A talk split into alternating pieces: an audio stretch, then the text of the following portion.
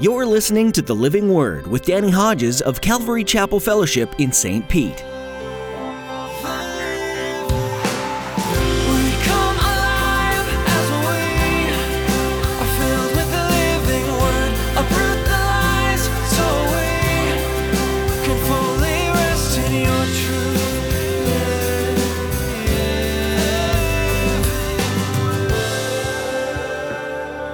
Like it or not, that's the path of growth in the Christian life. There is no other way.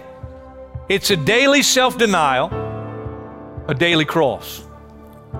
Colossians 3 put to death, therefore, whatever belongs to your earthly nature, put it to death. Sexual sin, etc., etc., etc. Put it to death. Got to deny myself, take up my cross every day. And if I'm not daily dying, I'm not growing. Simple as that. There isn't a shortcut to greater faith. There's no magic formula or quick fix. Instead, as Pastor Danny teaches today, the path to growing in your relationship with Christ is daily dying to yourself and taking up your cross. We've been gifted the Word of God to read, study, and peruse at our leisure.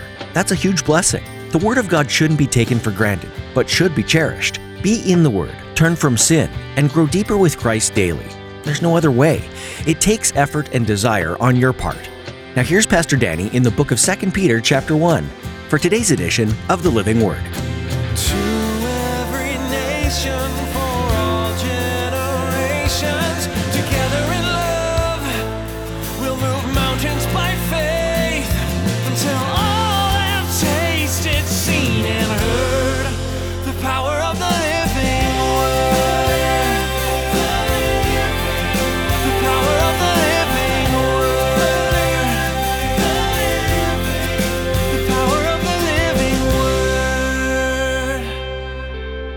2 Peter chapter 1. Grab your Bibles.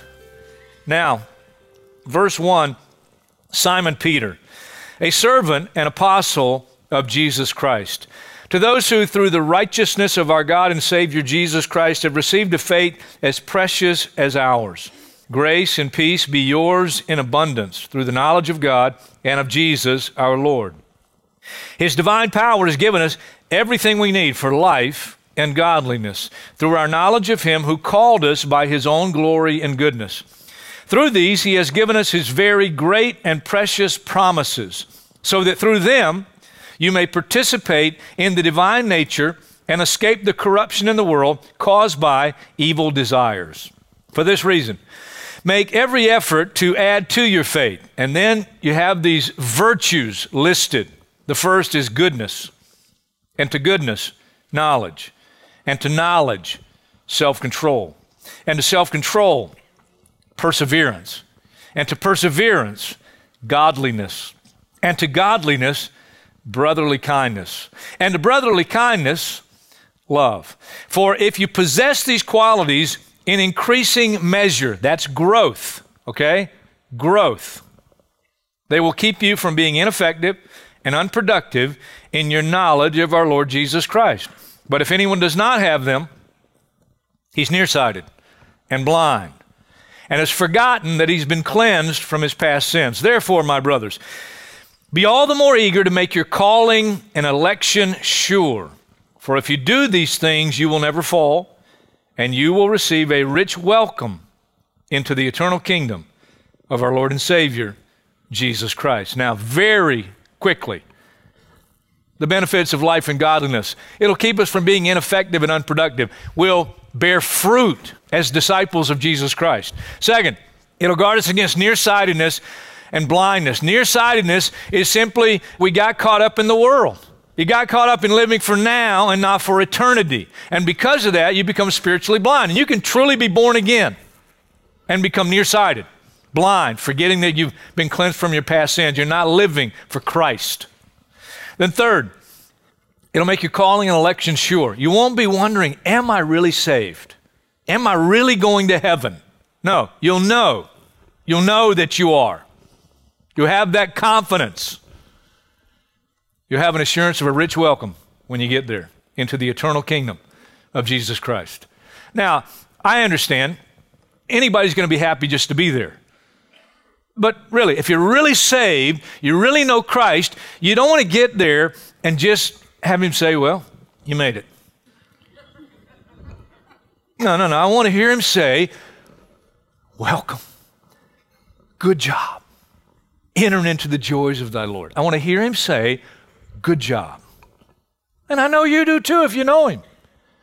And then we spent a little time, a little extra time on this last one. It'll keep you from falling. And the one God used to pen this little epistle, uh, he knew failure, plural failure, repeatedly. Now, the first encounter, I read it last week from John's Gospel, chapter 1, verse 42, of Jesus with Peter. Jesus says to Peter, now he's not Peter at the time, he said, You are Simon, son of John. That's your natural name. That was given to you, natural birth, coming into this world. You will be called Cephas, which, when translated, is Peter, rock. Rock. You are Simon, son of John. That's your natural birth. That's the natural man. You will be Rocky for me one day. But in order for that to happen, Simon, son of John, has to be dealt with. Now go back with me one more time to where we were last week in Matthew's Gospel, chapter 16. Matthew chapter 16, verse 21.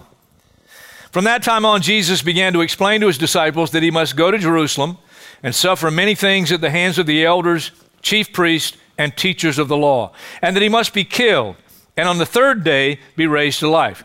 Peter took him aside and began to rebuke him. Amazing. Never, Lord, he said, this shall never happen to you. And Jesus turned and said to Peter, Get behind me, Satan. You are a stumbling block to me. You do not have in mind the things of God, but the things of men.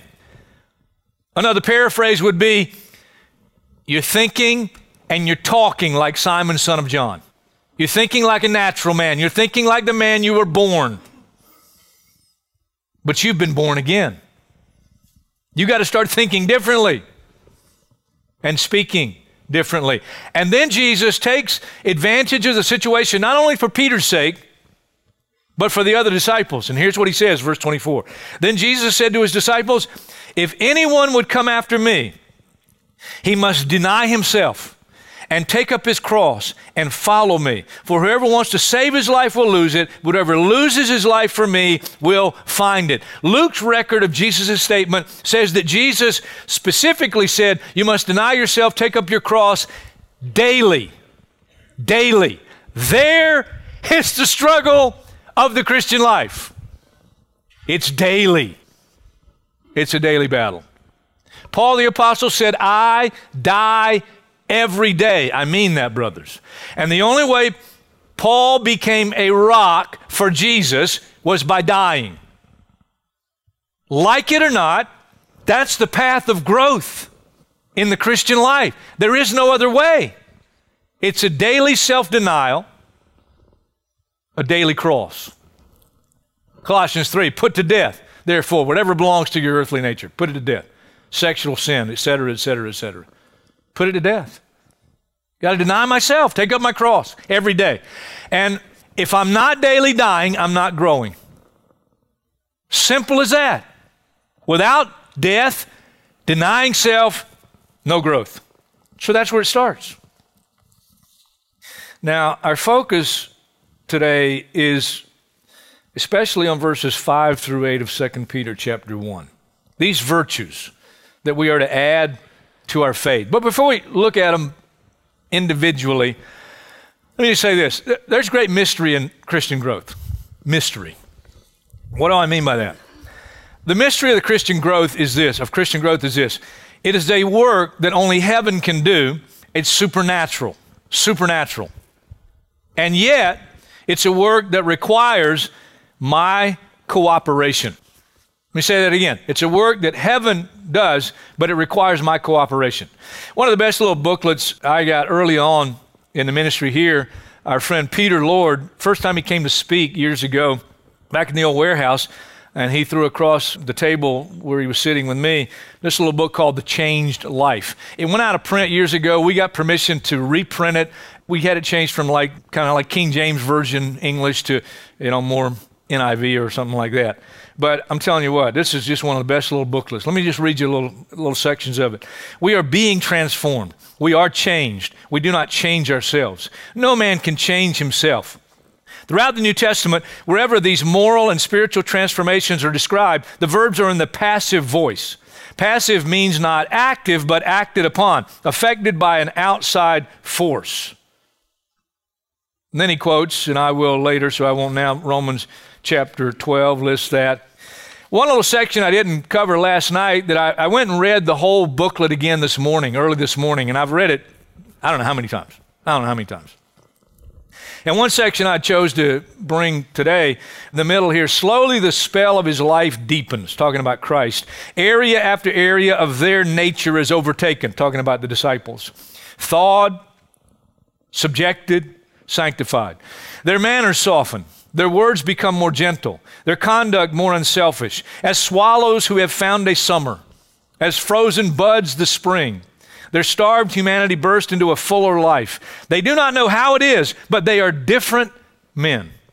One day they find themselves like their master, going about and doing good. They don't understand their change, but they cannot do otherwise. The people who watch them know how to account for it. They have been, they whisper, with Jesus. Already the mark and seal of his character is upon them. They have been with Jesus. Unparalleled phenomenon that these poor fishermen should remind other men of Christ. Stupendous victory and mystery of regeneration that mortal men should suggest to the world God. And then near the end, very important. He says it may have seemed up to this point as if all depended on passivity. Let me now assert with intense conviction that all depends on activity. A religion of effortless adoration may be a religion for an angel, but never for a man. Not in the contemplative, but in the active lies true hope. Not in rapture, but in reality lies true life. Not in the realm of ideals, but among the tangible things is man's sanctification brought about. Resolution, effort, pain, self crucifixion, agony, all the things already dismissed as futile in themselves must now be restored to office and a tenfold responsibility laid upon them. What is their job? To move the vast inertia of the soul, to place it and keep it where the spiritual forces, talking about the Holy Spirit, will act upon it. It is to rally the forces of the will and keep the surface of the mirror bright, always in position. It is to direct our gaze, our attention to Christ, and away from the influence and pull of the world. Amen. That's good stuff. Adding to our faith. And we have responsibility, and heaven has responsibility. And it is no accident that the first virtue listed in 2 Peter chapter 1 to add to my faith is this one right here. Well, let me go back a minute. I'm old enough now, I'm allowed to do these things. I forgot one little thing. So before we go on, let's say this one together. Come on me. Everybody say it together. But we all, with unveiled face, beholding as in a mirror the glory of the Lord, are being transformed into his image from glory to glory, just as by the Spirit of the Lord. Real simple little verse from Galatians says this Since we live by the Spirit, let us keep in step with the Spirit. It's a work that God does, but it, requires my cooperation. Let me tell you really quickly. First king of Israel, First Samuel tells the story. Spirit of God comes on Saul, King Saul. And it says he was changed into a different person. But if you continue to read the story, he didn't keep in step with the Spirit. He became self centered. He set up a monument in his own honor, and he did not grow. As a matter of fact, he went the wrong direction, not the right direction. And his life ended tragically. He never grew because he never cooperated with what the Spirit wanted to do in his life. Now, first, virtue to add to my faith. No accident, this is the first one, is goodness. And the best definition of what that Greek word means is simply this it is moral excellence. Moral excellence. 2 Corinthians chapter 7 verse 1 says this, since we have these promises, dear friends, let us purify ourselves from everything that contaminates body and spirit, perfecting holiness out of reverence for God. Let me read you the context of that one verse. 2 Corinthians chapter 7 and the verses that lead up to this verse. Here they go. Do not be yoked together with unbelievers. For what do righteousness and wickedness have in common? Or what fellowship can light have with darkness? What harmony is there between Christ and Belial? What does a believer have in common with an unbeliever? What agreement is there between the temple of God and idols? For we are the temple of the living God.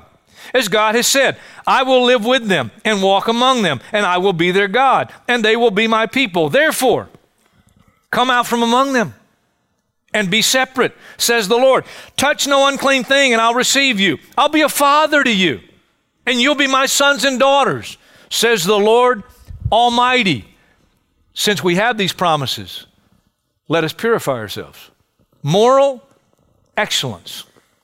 John chapter 8 tells the story of an encounter with Jesus and a woman caught in the act of adultery, and the Jewish leadership bring her to him, and they do it to try to trap him. And he turns to all those who are, are there, and he says, Okay, whoever's without sin, let him cast the first stone. Because they say the law says this woman should be stoned. What do you say? Okay, whoever's without sin, you cast the first stone. If you know the story, little by little, all those people walked away from the older ones to the younger ones because the older ones got more racked up. You know what I mean? Until it's just Jesus and this woman. I have no doubt she's weeping. Jesus says to her, Woman, where are your accusers? She wipes the tears away when she finally gets a little focus. It's nobody but her and Jesus. And here's what Jesus says Where are your accusers? They're gone.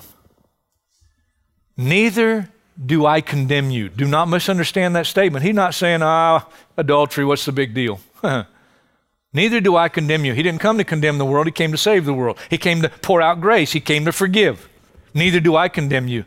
Now, leave your life of sin. You want the grace that I have to offer? You want to know me and follow me? Leave that adulterous lifestyle. Purify your life. I have no doubt, no doubt in my mind, the woman, another woman Jesus met, John chapter 4, a Samaritan woman by a well at high noon. She's surprised that a Jew would have any conversation with her. He asked her for a drink.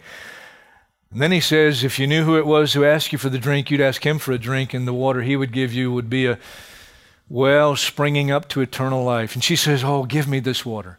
He says, Well, first go call your husband and then come back. She says, I don't have a husband.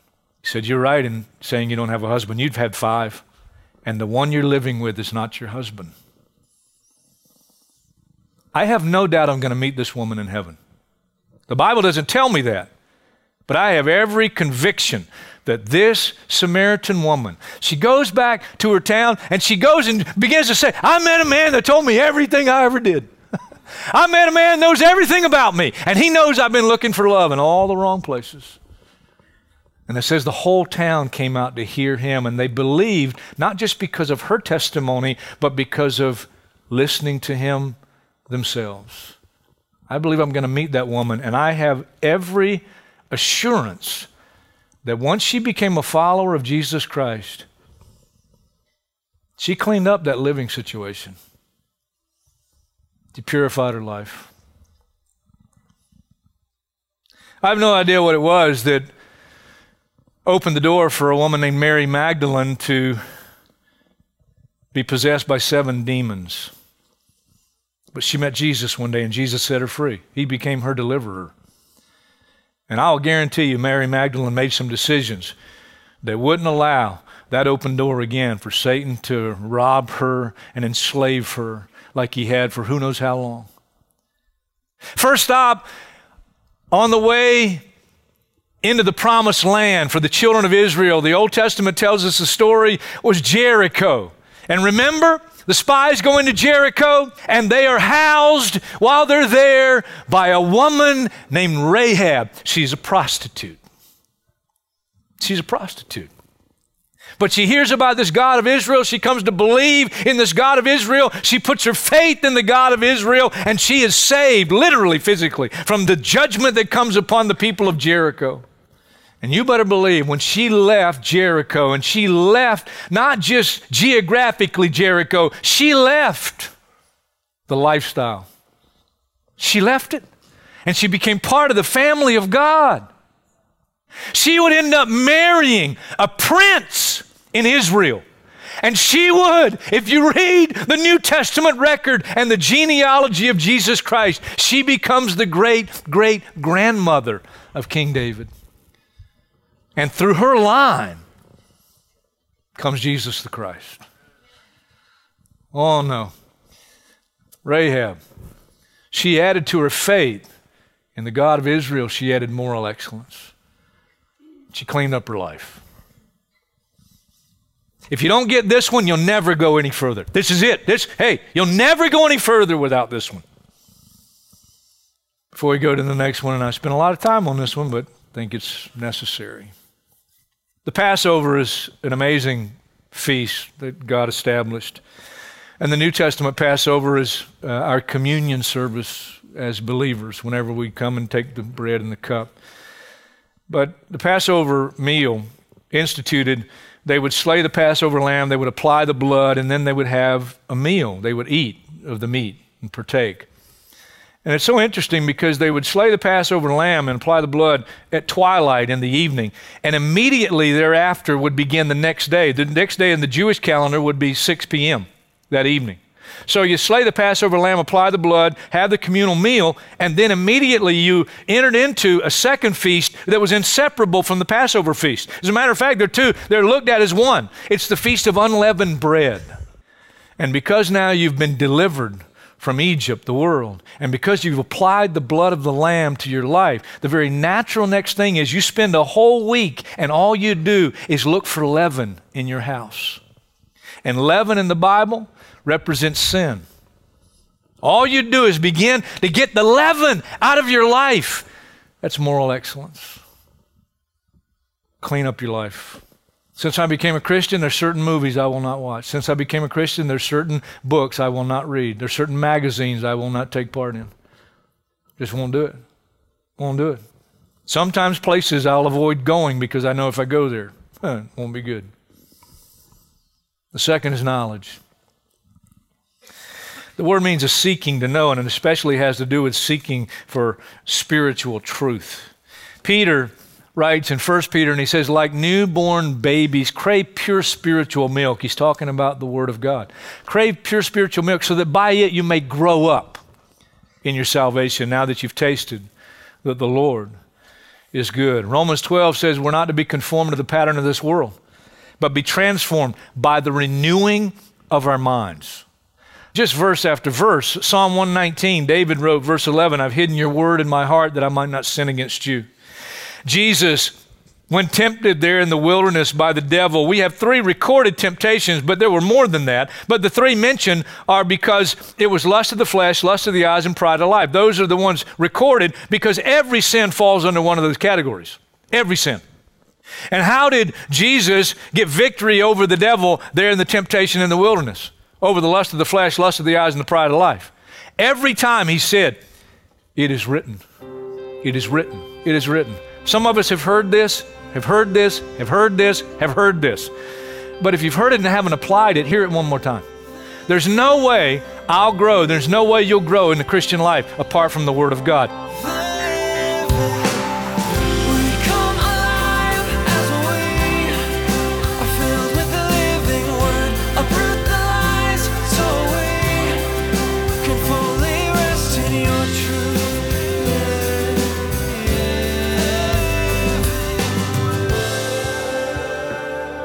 We're so thankful you tuned in for today's edition of The Living Word with Pastor Danny Hodges. As we continue to learn from the book of 2 Peter together, we pray that this study challenges you to live a life more like Christ.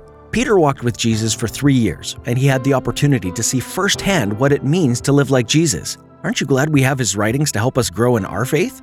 If you'd like to hear more teachings like this from Pastor Danny or hear today's message again, head on over to our website, ccfstpete.church. You can also subscribe to our YouTube channel to be notified when we post anything new.